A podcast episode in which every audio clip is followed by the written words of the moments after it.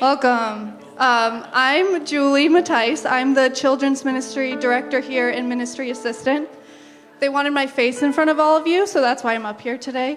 Um, but if you're new, welcome. Um, we'd love to get to know you. You can either, there's a QR code with an online form, or go to the Connect table in the back, and we'll love to give you a gift.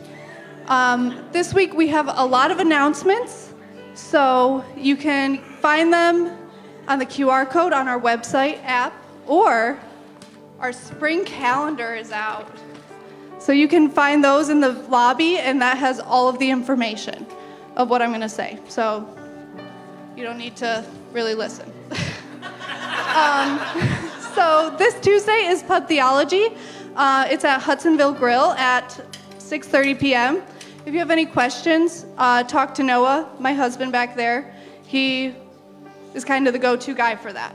Next Sunday is our pajama party for kids. So kids don't even need to change your clothes before church. Just wear your pajamas to church. Uh, I'll also be wearing my pajamas. Thankfully, I'm not up here next week. Um, and then Spring Forward Sunday. Yes, the, your clocks will change, but your outfits don't have to. Um, and then we have say, Sunday afternoon next week is our high school hangout at the Dupuis house. So it's for our high schoolers. There will be games and pizza. And um, if you need the address, talk to Corey. And then in two weeks is wine and theology for the women. Uh, more details will come for that later. But yeah, so thank you for worshiping with us. Um, I'm going to hand it off to Dan to Amen. sing. Thanks, Julie. Thanks, Julie. Why don't you guys stand with us as we prepare to worship and sing to our God? We're going to, yeah, just enjoy his presence today and exclaim that he is the King of Kings, the Lord of Lords. And just, yeah, just be in his goodness and enjoy him today. So let's worship together.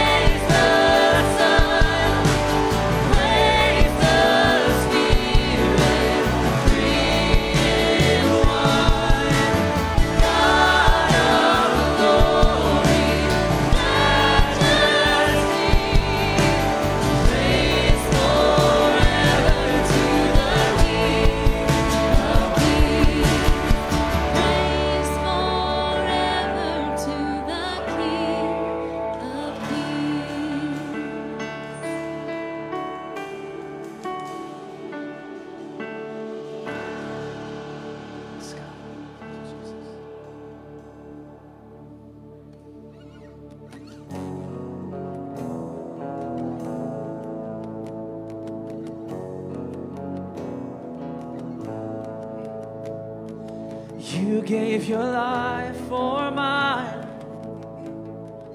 Nailed to the cross, you crucified all my sin and shame. It was washed by your mercy. You are the treasure I find. It's my reason for living. So late.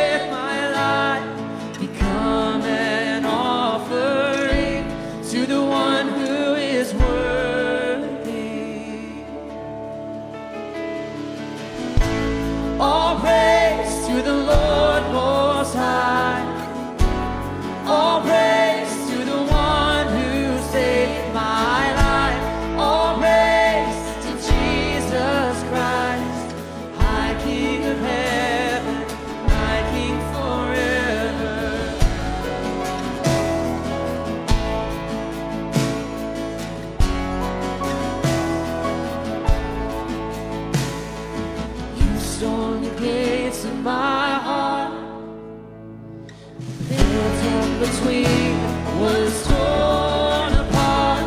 Now you hold the keys to the grave.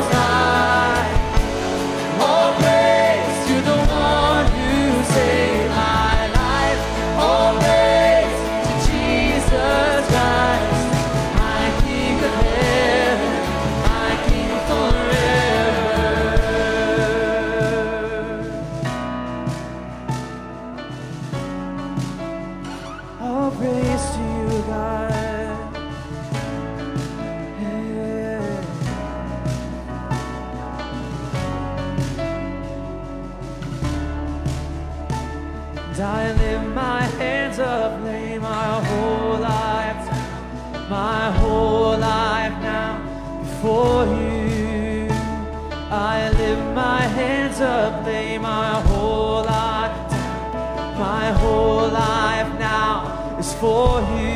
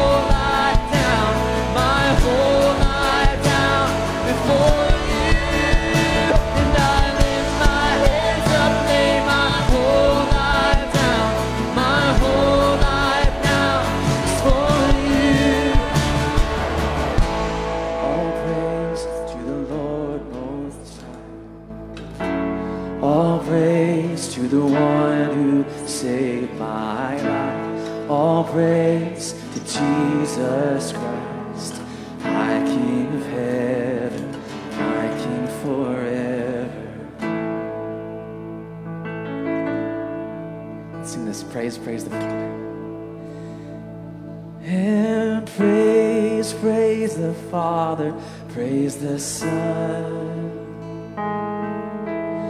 and praise the Spirit,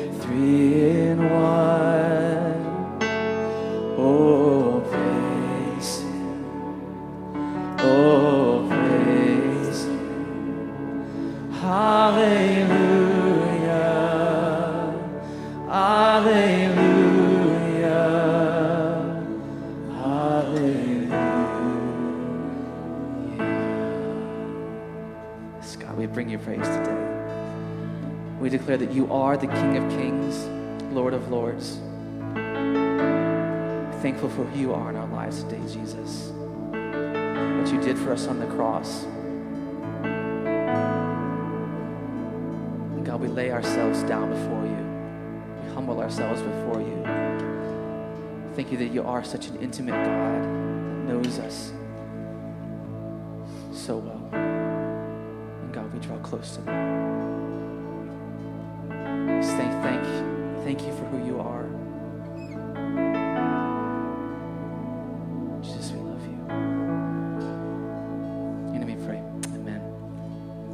Take a seat.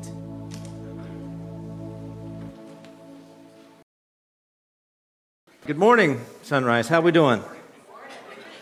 So this morning we're going to be uh, continuing on our Lenten series, a journey to bless, out of Mark chapter 10, verse 16. So we're going to look primarily at verse 16 today, but we're also going to look a little bit at the surrounding uh, passage. If you'd like to open up the, your copy of the scriptures to that, that'd be great. Um, but a journey to bless. And we're going to start uh, with this very familiar sort of verse. And it says, And he took the children in his arms, placed his hands on them, and blessed them. The he here is, of course, Jesus. Um, and, and, in this passage, it, it tells us something of the heart of Jesus as he is inclined to the children and those who brought the children to him to be blessed. Now, there's something special, is there not, about a person who blesses our kids. For them, for the blesser, for the person who does something for our children or the children that we love, for, for the blesser, it might be something simple. It might be a, a, a nothing in their mind, but for you and for me, it becomes a divine moment that we never forget. A frozen sacred snapshot in our minds. For Amy and I, we, have had significant health scares for all three of our children. And by God's grace, all of those scares ended up being just that scares. But, but in the moment of uncertainty and unknowing, the weight of our children's potential facing a life altering health problem, in a word, was overwhelming. Anybody ever been there? Michaela's, where's, oh, she's here. Good. She gets really agitated when I mention her and she's not here. She also gets agitated when I mention the boys and she's not here, or even if she is here. So, Michaela's came when she was less than a year old. We, we had taken her to the doctor because she didn't seem to be developing upper body strength uh, the way that she should. We would lay her on her belly for tummy time and she wouldn't push up, she wouldn't pick her head up, she would just kind of lay there like a lump, yelling. Now, being the third child, we, uh, we let this go an obscenely long time. Right? Those of you that have more than one children, you kind of know this. You're like, oh, yeah. By the time number three comes along, you just kind of bring them up by the hair of the head, and that's kind of where we were. Uh, but, but finally, uh, we took her to the pediatrician to get this checked out, and and, and when Amy showed up at the church office that day to tell me what the doctor had said, um, it, was, it was so far out of my expectations that I didn't really know how to respond. And, and, and the words that she said didn't even register. She had to repeat herself several times before it sank in because I kept asking, What do you mean dystrophy? What do you mean dystrophy in her shoulders? Until finally she spelled it out and said, Muscular dystrophy. They think she might have muscular dystrophy, and there we stood, scared and confused. And if you've ever gotten this information or information like this, you know what it's like to experience that strange paralysis of mind and body. We didn't know what to do. but thank God Pastor Kathy did.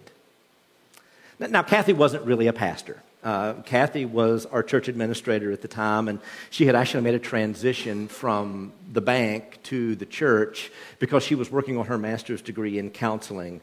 Um, as a 60 year old grandmother, Kathy decided to go back to school to start her second career. And Kathy was a mother and a grandmother who had known more than her share of pain and suffering. You see, she knew what it was like to struggle through the process of child rearing, and she had been led by God's grace through deep waters of trouble and pain and suffering, and she had come out the other side. It was Kathy that God placed on our path that day. For she possessed the necessary faith and strength that comes only through being tested by fire. And in Kathy's case, it was a literal fire that she still bore the scars from her hands. Her hands were still scarred 40 years later from pulling Vicky out of the fiery car crash. Those scarred hands that beat the flames into submission that day that engulfed her little girl. Those blistered, scarred hands that cradled that same precious little bundle as they rushed her to the hospital. Those scarred hands reached out to Amy and me that day. They took Michaela and they spread out the little green blanket on that ugly orange shag carpet that was in the church office. Those scarred hands set Michaela on that blanket and they touched her little shoulders and they prayed. Pastor Kathy knew what it was like to bless people. We find ourselves in this passage where, where people were bringing the little children to Jesus. It comes in, in the context. It comes in the context of, of a larger passage. Um, yeah, there we go. The people were bringing the little children to Jesus for him to place his hands on them, but the disciples rebuked them. The people, those who were a part of the faithful community, who had heard Jesus teach, who had seen him minister, they were bringing the children to him for the purpose of ritualistic blessing. Um, this was common in Jesus' day. It was actually a part of the law. Uh, as a part of the law, fathers were responsible to lay their hands on their children and to bless them. And in this particular context, in Jesus' day, it wasn't just fathers who would bless the children, but oftentimes what would happen is that people would bring their children to rabbis to have them blessed. Now, again, folks, th- think about this in, in our context of, of, of perhaps a baby dedication or a baptism or something like that, where, where we bring forward a child for a means or a, an encounter of grace with the church, with the religious believing community. And this was akin to what was happening here. But, but, but the disciples rebuked the people who were bringing their children. The language here is very strong. It's, it's the same language Mark uses to describe the rebuke of the disciples for the parents or guardians that were bringing their children. It's the same language that he uses to talk about Jesus when he speaks to the wind.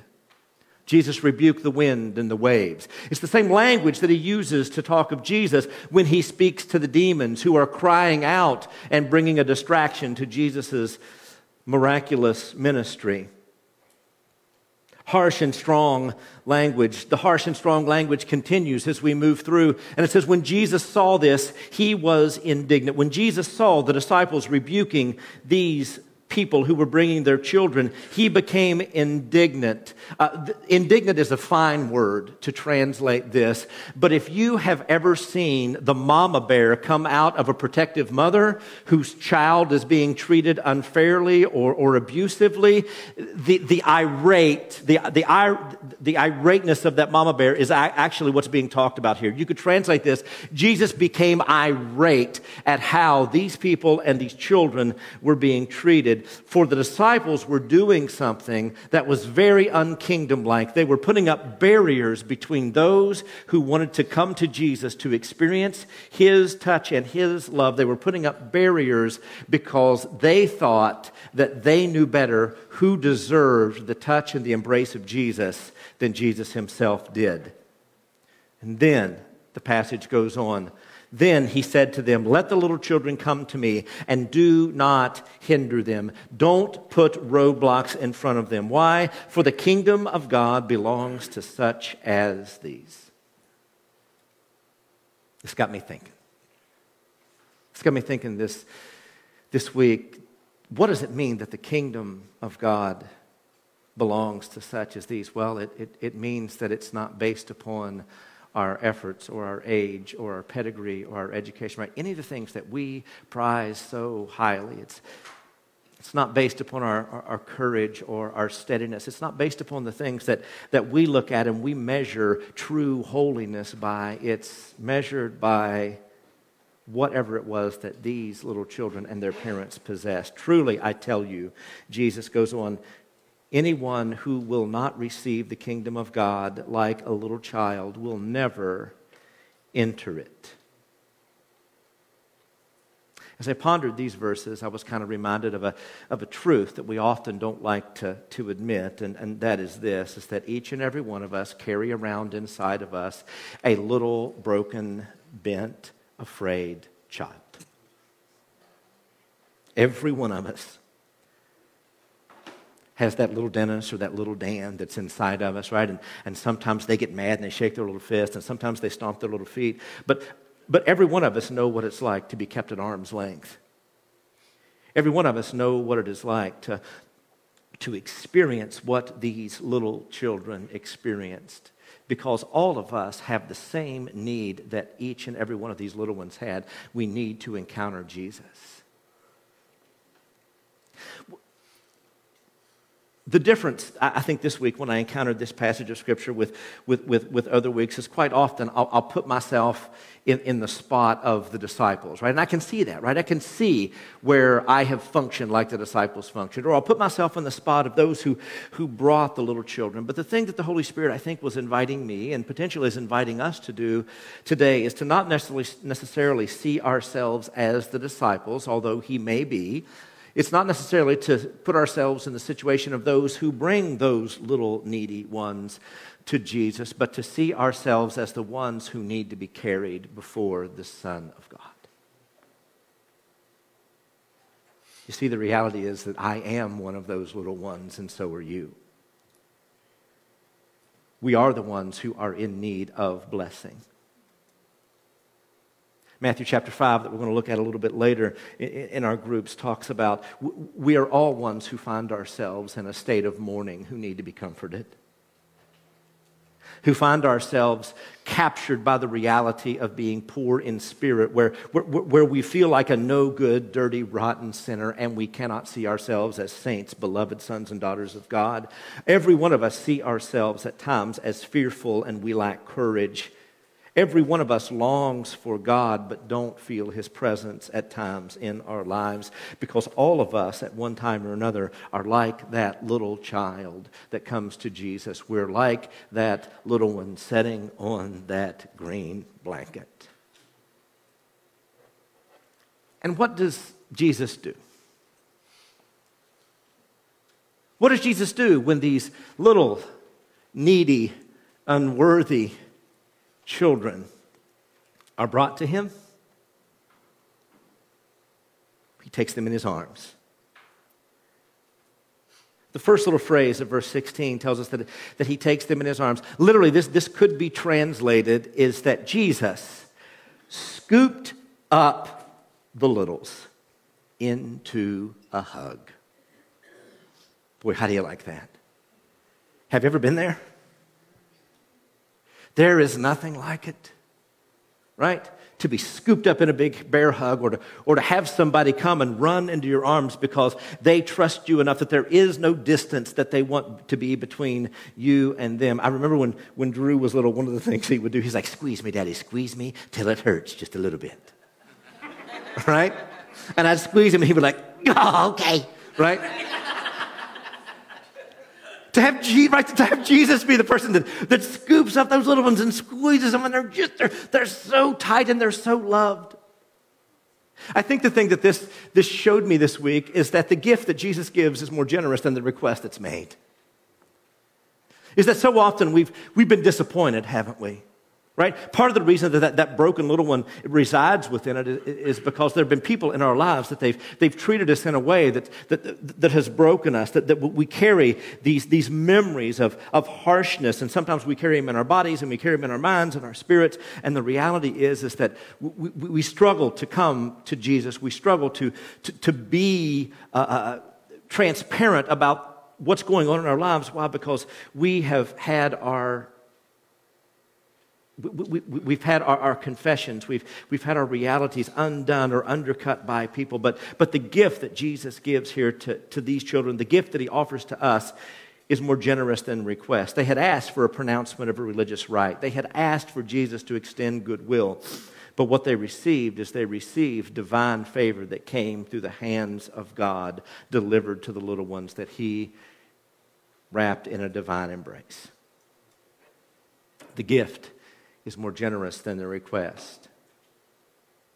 The second thing we see here is that he placed his hands on him.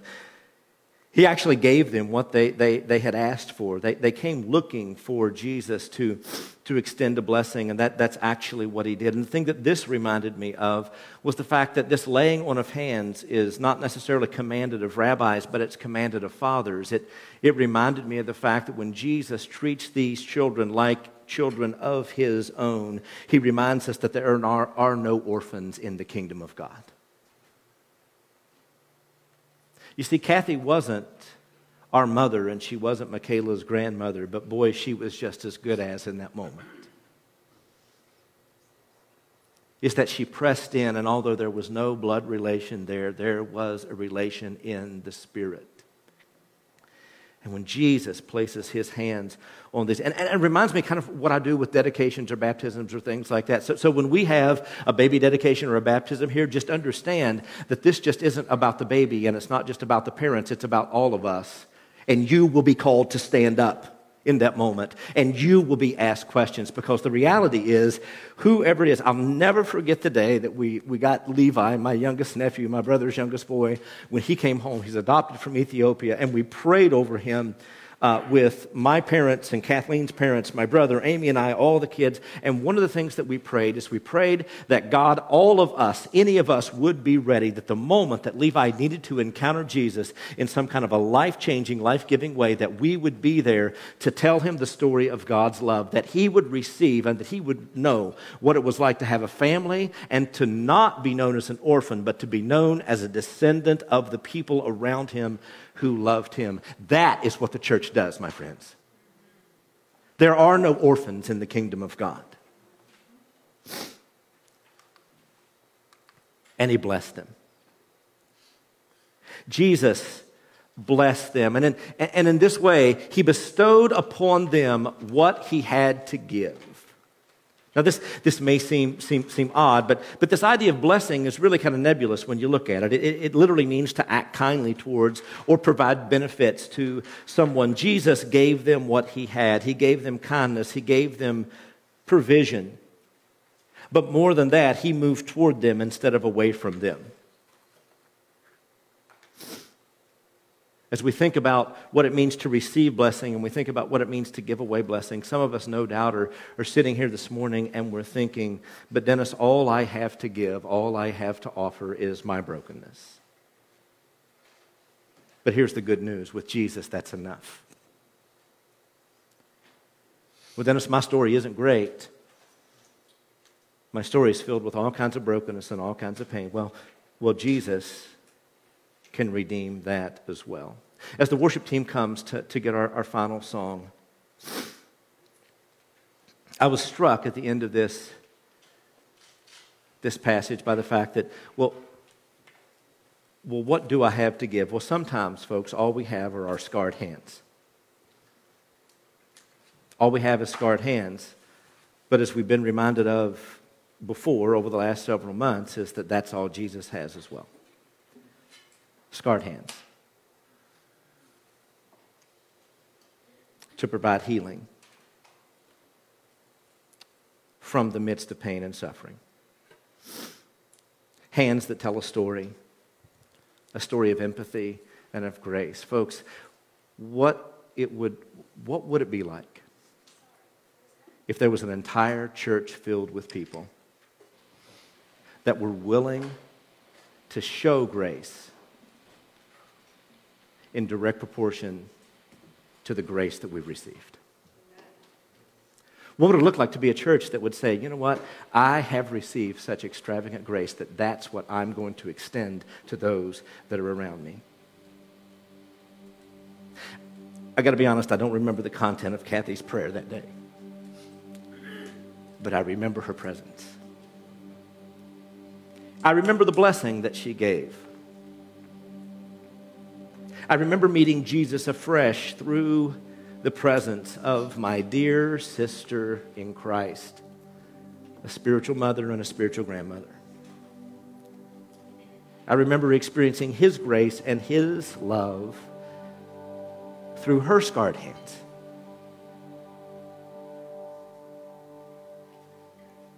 When I tell stories like this, people are like, well, what's, what's the rest of the story? What happened? Well, we,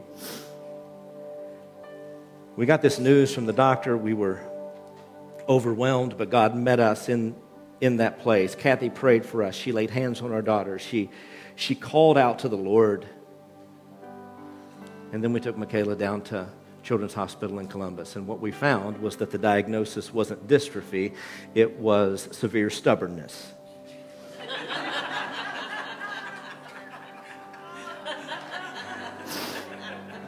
The doctor, and I quote, Oh, she's strong, she's strong, very strong. She just doesn't want to push herself up. And, folks, I look back on that moment, and here's, here's what I wonder I wonder Was it just a misdiagnosis where the doctor in Knox County, Ohio, didn't know what he was looking, didn't know what was going on, and he, he missed something and he, he caused us undue pain and suffering? That's, that's really, really possible. And we get down to the, to the big hospital and they told us what was, right? They told us what was really going on. For sure. But here's what I can't, here's what I can't get past. You see, the difference the thing that happened between those diagnoses was that Kathy prayed. And so, whether it was a misdiagnosis on this end or whether it was something miraculous that happened in that moment on that little green blanket in that rundown church office, regardless, I know that I know that I know that Jesus met me with an unbelievable blessing in that space. That He met us. And it was in the midst of that pain and that trial and that heartache that I remembered through suffering that I am blessed.